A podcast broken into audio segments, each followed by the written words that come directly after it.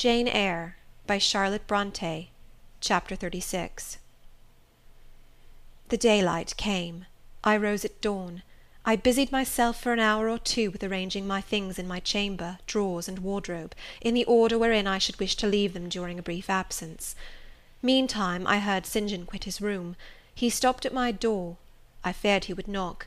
No, but a slip of paper was passed under the door. I took it up. It bore these words: "You left me too suddenly last night. Had you stayed but a little longer, you would have laid your hand on the Christian's cross and the angel's crown. I shall expect your clear decision when I return this day fortnight. Meantime, watch and pray that you enter not into temptation. The spirit, I trust, is willing, but the flesh, I see, is weak. I shall pray for you hourly. Yours, St. John. My spirit, I answered mentally, is willing to do what is right; and my flesh, I hope, is strong enough to accomplish the will of Heaven, when once that will is distinctly known to me. At any rate, it shall be strong enough to search, inquire, to grope an outlet from this cloud of doubt, and find the open day of certainty. It was the first of June. Yet the morning was overcast and chilly; rain beat fast on my casement.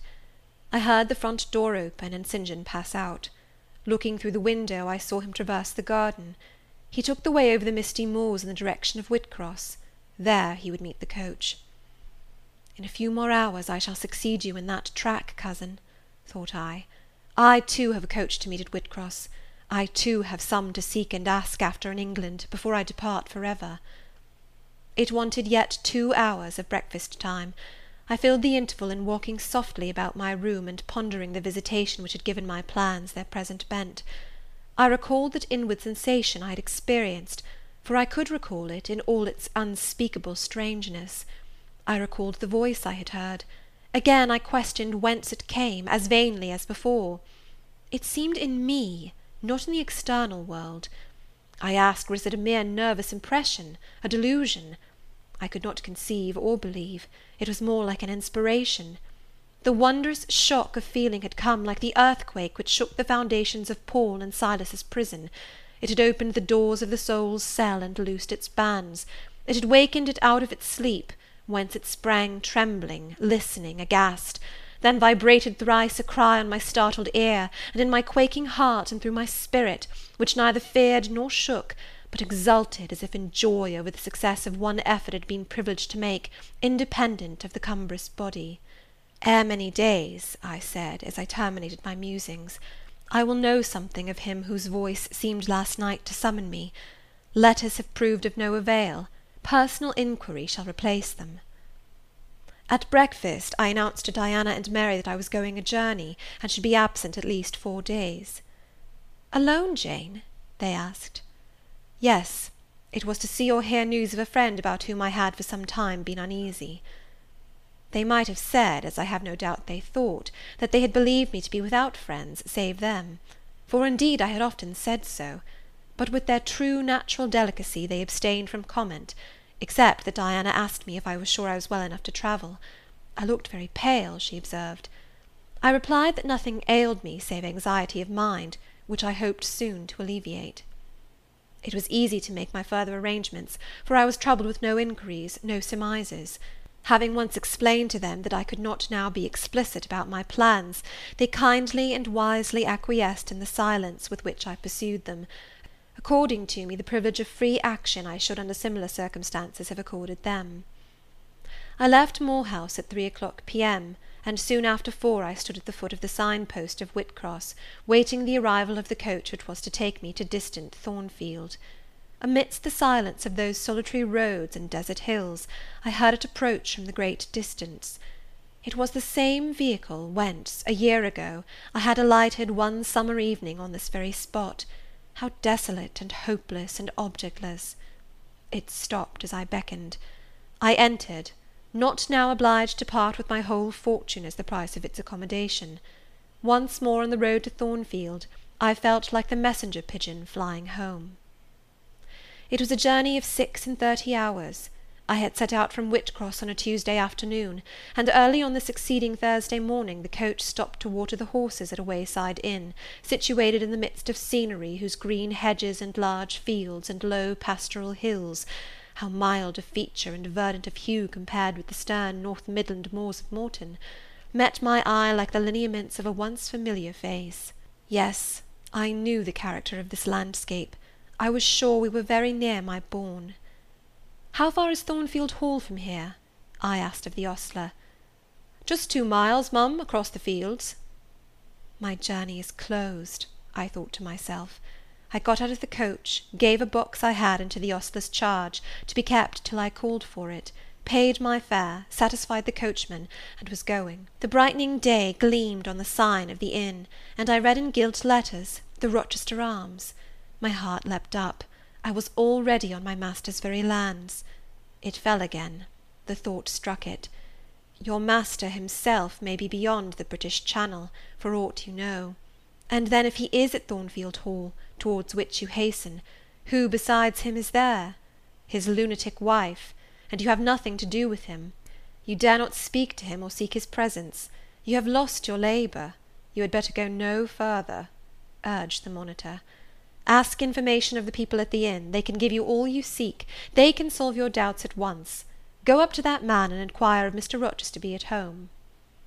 The suggestion was sensible and yet I could not force myself to act on it. I so dreaded a reply that would crush me with despair. To prolong doubt was to prolong hope. I might yet once more see the Hall under the ray of her star. There was the stile before me, the very fields through which I had hurried, blind, deaf, distracted with revengeful fury, tracking and scourging me, on the morning I fled from Thornfield. Ere I well knew what course I had resolved to take, I was in the midst of them.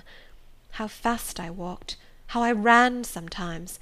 how I looked forward to catch the first view of the well known woods! with what feelings I welcomed single trees I knew, and familiar glimpses of meadow and hill between them! At last the woods rose, the rookery clustered dark, a loud cawing broke the morning stillness. Strange delight inspired me, on I hastened. Another field crossed, a lane threaded, and there were the courtyard walls, the back offices, the house itself, the rookery still hid. My first view of it shall be in front, I determined, where its bold battlements will strike the eye nobly at once, and where I can single out my master's very window. Perhaps he will be standing at it; he rises early; perhaps he is now walking in the orchard, or on the pavement in front. Could I but see him! but a moment! Surely, in that case, I should not be so mad as to run to him. I cannot tell, I am not certain. And if I did, what then? God bless him, what then? Who would be hurt by my once more tasting the life his glance can give me? I rave. Perhaps at this moment he is watching the sunrise over the Pyrenees, or on the tideless sea of the south. I had coasted along the lower wall of the orchard, turned its angle; there was a gate just there, opening into the meadow between two stone pillars crowned by stone balls. From behind one pillar I could peep round quietly at the full front of the mansion. I advanced my head with precaution, desirous to ascertain if any bedroom window blinds were yet drawn up; battlements, windows, long front, all from this sheltered station were at my command. The crows sailing overhead perhaps watched me while I took this survey. I wonder what they thought. They must have considered I was very careful and timid at first, and that gradually I grew very bold and reckless a peep, and then a long stare, and then a departure from my niche, and a straying out into the meadow, and a sudden stop full in front of the great mansion, and a protracted hardy gaze towards it. What affectation of diffidence was this at first? they might have demanded. What stupid regardlessness now? Here an illustration, reader. A lover finds his mistress asleep on a mossy bank. He wishes to catch a glimpse of her fair face without waking her. He steals softly over the grass, careful to make no sound. He pauses, fancying she has stirred. He withdraws, not for worlds would he be seen. All is still. He again advances, he bends above her, a light veil rests on her features. He lifts it, bends lower. Now his eyes anticipate the vision of beauty, warm and blooming and lovely in rest.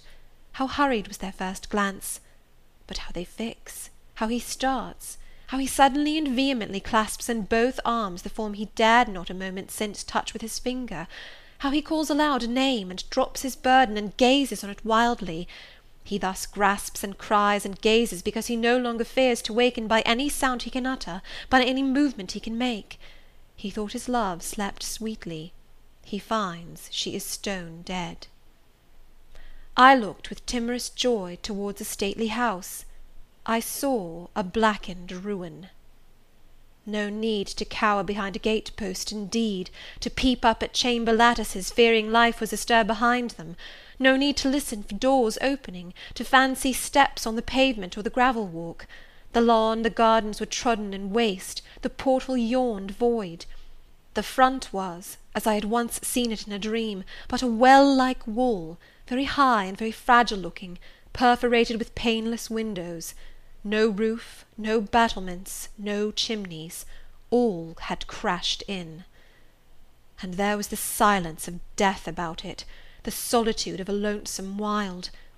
No wonder that letters addressed to people here had never received an answer, as well dispatch epistles to a vault in a church aisle.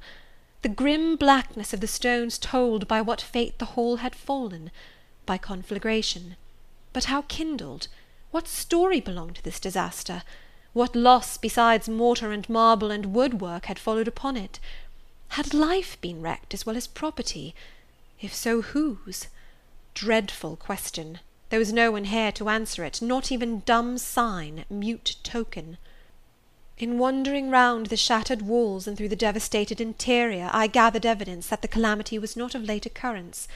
Winter snows, I thought, had drifted through that void arch, winter rains beaten in at those hollow casements; for amidst the drenched piles of rubbish, spring had cherished vegetation; grass and weed grew here and there between the stones and fallen rafters.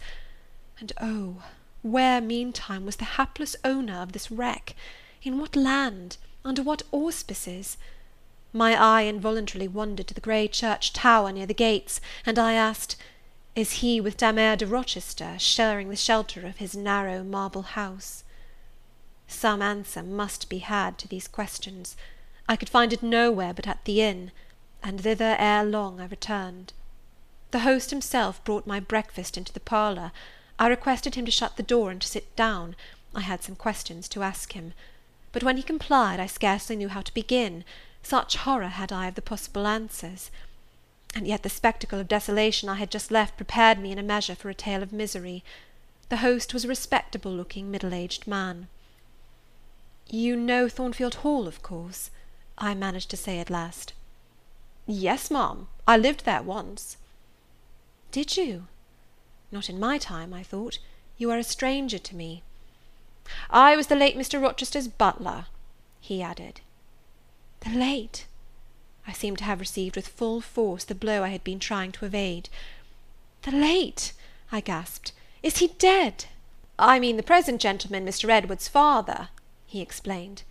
I breathed again, my blood resumed its flow, fully assured by these words that Mr. Edward, my Mr. Rochester God bless him, wherever he was! was at least alive, was, in short, the present gentleman.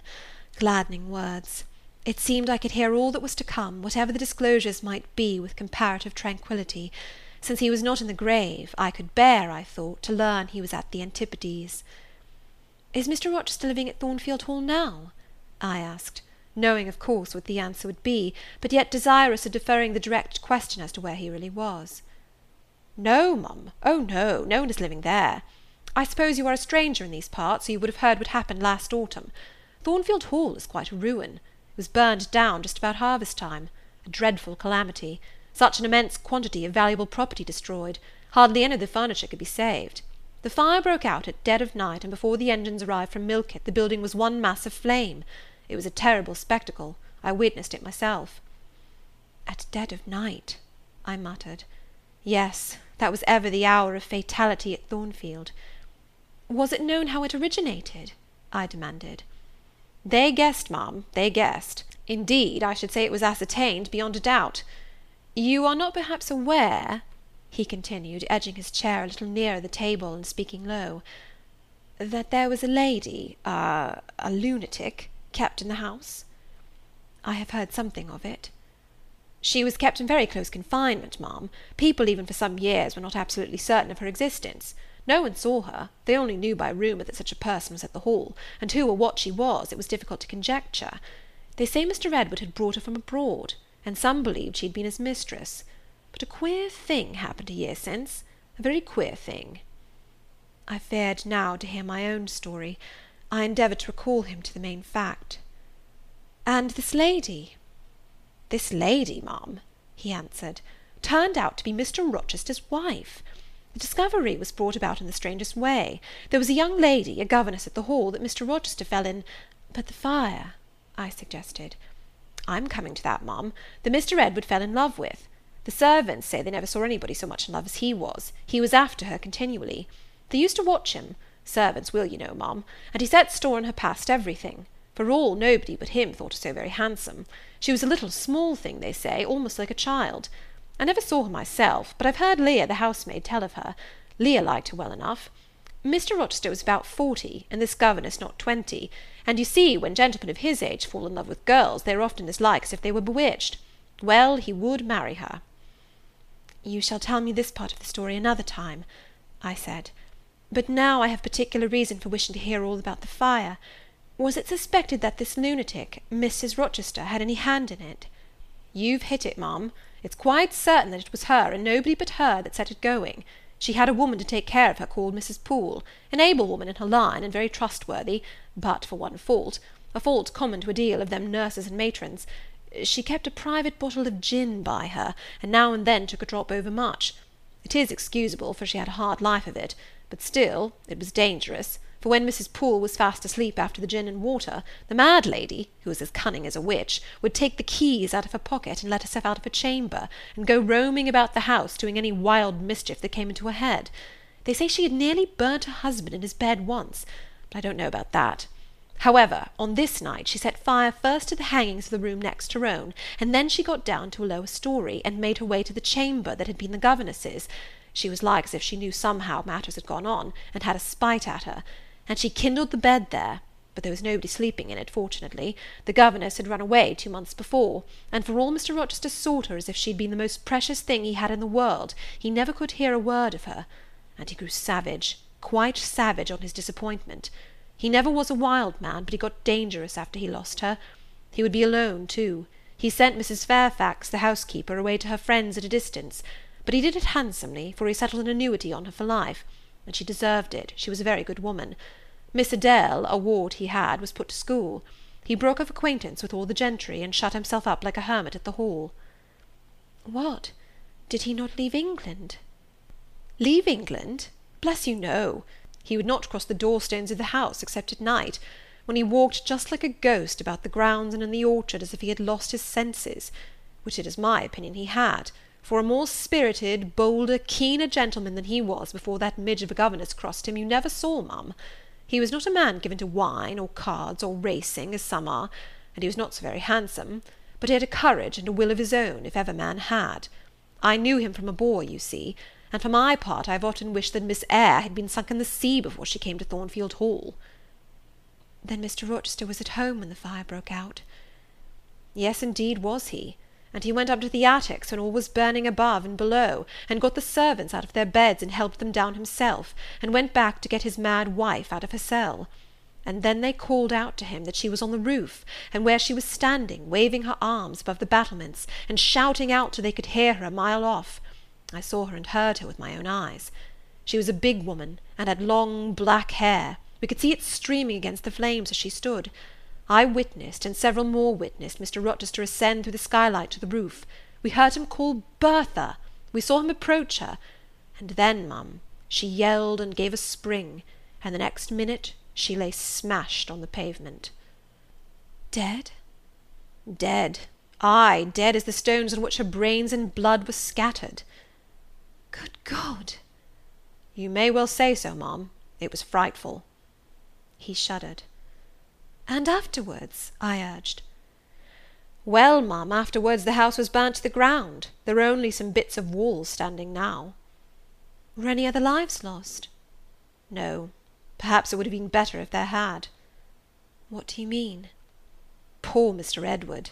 he ejaculated. "I little thought ever to have seen it.